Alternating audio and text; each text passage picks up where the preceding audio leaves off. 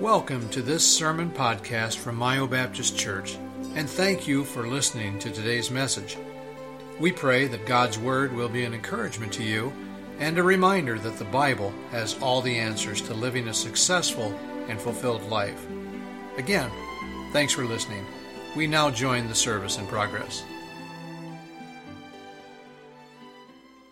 The Baptist was preaching, and he taught these folks, as a pastor is supposed to, that once you're saved, you're supposed to, it should be evident in your life that you should be bearing fruit. And these people heard him and they, they understood it. And, and three different groups said, What shall we do? And for each group, he told them what to do. And that tells me as a pastor that I need to teach that to my congregation. If it's in the Bible, I need to teach it because I'm teaching the Bible. And it should tell you, as the hearer, that that's important for you. That you understand that once you're saved, it should be reflected in your life. And we looked at James, and James even emphasized that and said, faith without works is dead. So uh, I understand, and again, I'm going to bat for you. I love you. I appreciate you. I'm glad you're here this afternoon. You're a blessing by being here, so let me be a blessing to you. I understand that living the Christian life, particularly in a Sodom and Gomorrah culture that we are more and more living in, can be challenging, okay? And, and sometimes it might be easier to say, you know, I'm just going to circle the wagons and just live my private life and not really worry about what God wants me to do. So you may need some encouragement in that area. Why should I do that? So let me give you some encouragement this afternoon. We're going to be at slide number 12. Do you see that up there? There you go. Very good. Strad's up there at the controls. Strad, good job.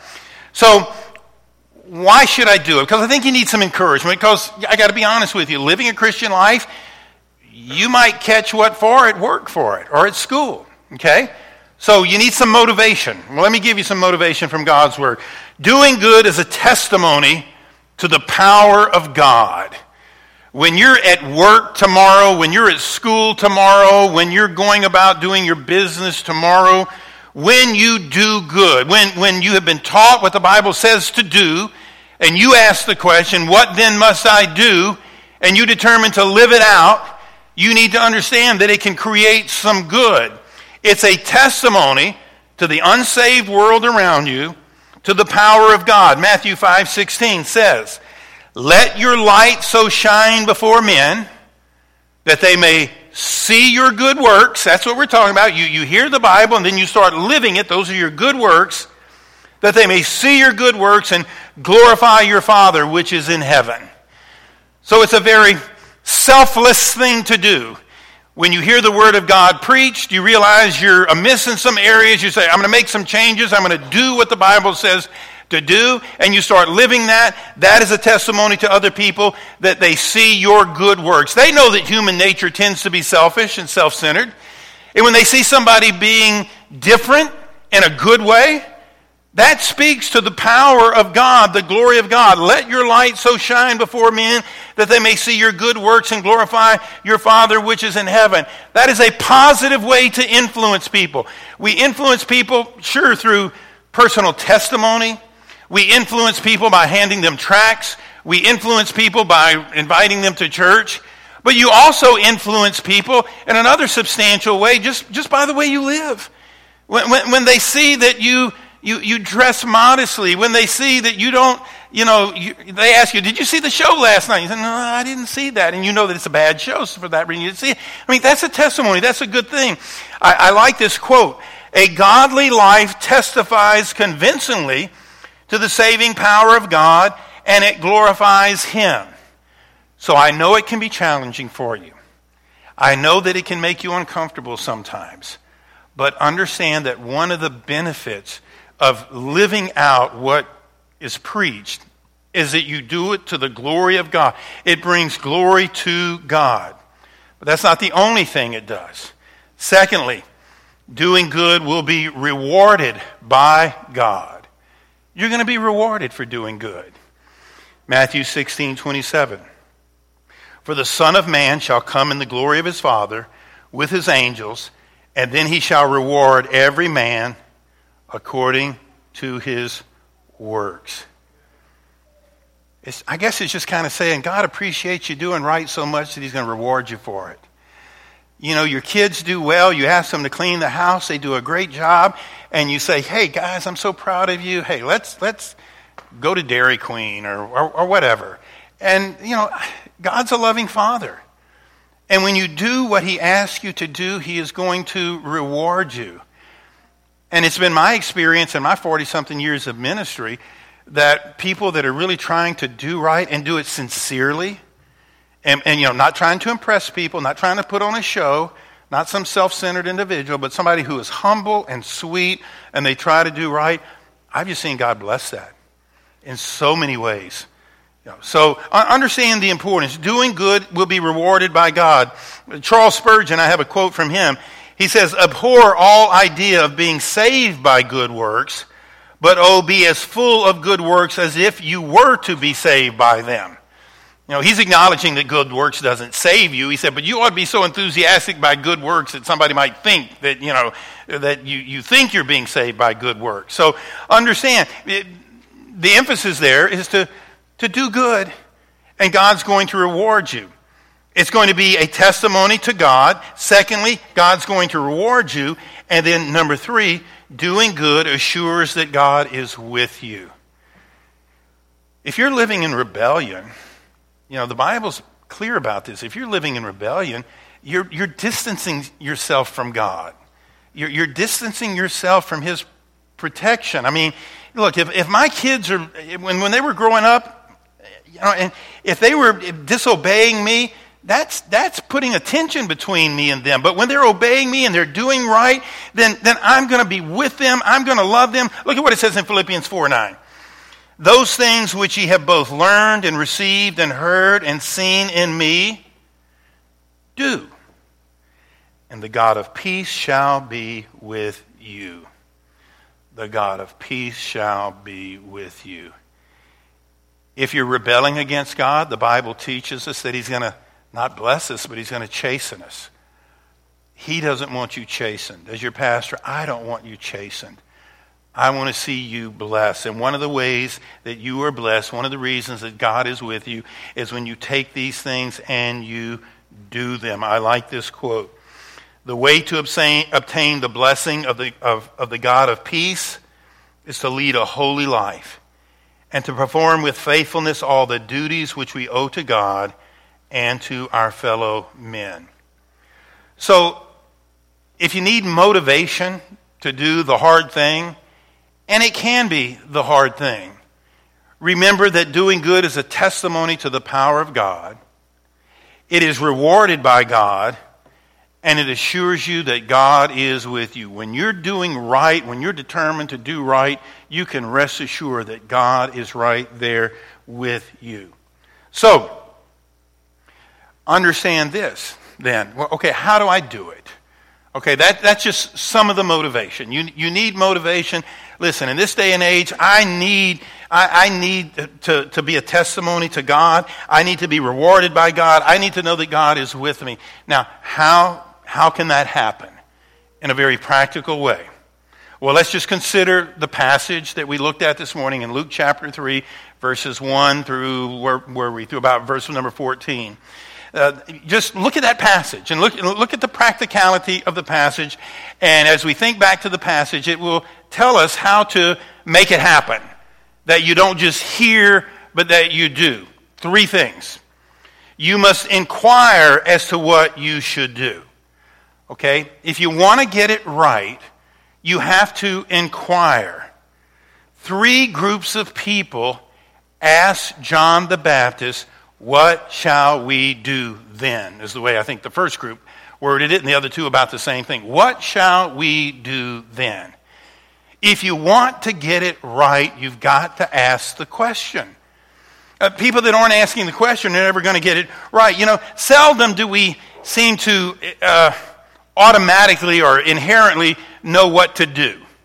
You know, there, has been times through the years that I've uh, was going to preach something, and I mentioned the Sharon, and I think, I don't have to preach that. People, they know that. They, they get it.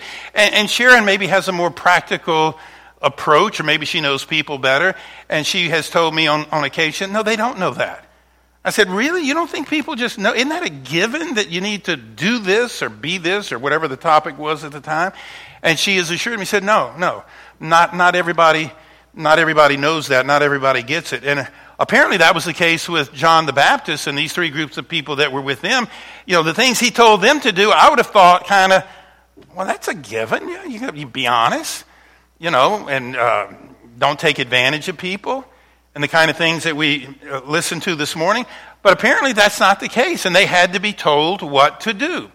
So we need to understand that you need to, to inquire, you, you need to have a hunger to get it right. You, you need to have a hunger to want to do right. And, and it's got to come from within you and your relationship with the Lord. That when you don't get it right, you just, you know, it's just not good. You, you know it's not good. So the, the hunger to get it right means you want to inquire, you want to know. You don't want to miss a Sunday school class. You don't want to miss a church service because you, you want to get it right. And one of the challenges is reflected in this quote that I have uh, for you. It says, A man left to himself will go to the devil. If he turns away from his sin, it is because of some outside pressure or influence, I would say. The attraction of gravitation is seen in the souls as well as in all material things. They fall of, by their own weight. If you see them going upwards, you may be sure that it is a strong hand or a strong wind has been under them to start them in that direction. In other words, you know, things left to themselves, entropy. I preached about entropy. You know, things go to disorder. We left to ourselves tend to get it wrong. So we need to inquire. We, we, we need, to, we need to, to want to know what is right. You know, the Bible says, search the scriptures.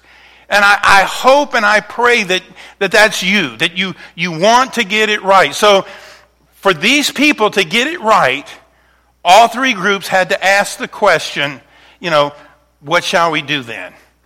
And so that's, that's the key. What shall we do then? And again, I hope that's you. I hope that's me. Then, number two, you must heed those preachers that are ordained to teach you what you should do once you hear it, you need to heed it. You need to say, okay, that's what we're going to start doing. That's what I'm going to start doing. John the Baptist specifically instructed them as to what to do. Had they, what, had they, what would have happened had they ignored his preaching? And I'm not so sure from the scripture whether it indicates whether they followed up on it or not. But let's assume that they followed up on it and they implemented that into their lives. You've got to believe based on the three points we just made, that it worked to their benefit. But I've also got to believe if John the Baptist told them what to do and for whatever reason they ignored it, it was to their peril. I like this quote concerning this that you just need to implement what you hear. You need to start living it. It may be hard at first. You may have your ups and downs. You may have your times of backsliding, but your heart should be to get it right. I like this quote. There are some of us sitting here now who have heard thousands of sermons and Bible studies over the years. The great question that must be answered is whether or not these mes- those messages have made a difference in our walk with the Lord. I just hope, I just pray as your pastor, you have that desire to get it right. And now, we're not going to find perfection in this world. But we ought to have a desire to just get it right with God. And, and if that is your burden, God's, God's going to bless you there. Thomas Watson, a, a Puritan from years ago, said, When we come to the word preached, we come to a matter of the highest importance. Therefore, we should stir up ourselves and hear with great devotion. We should hear with great devotion.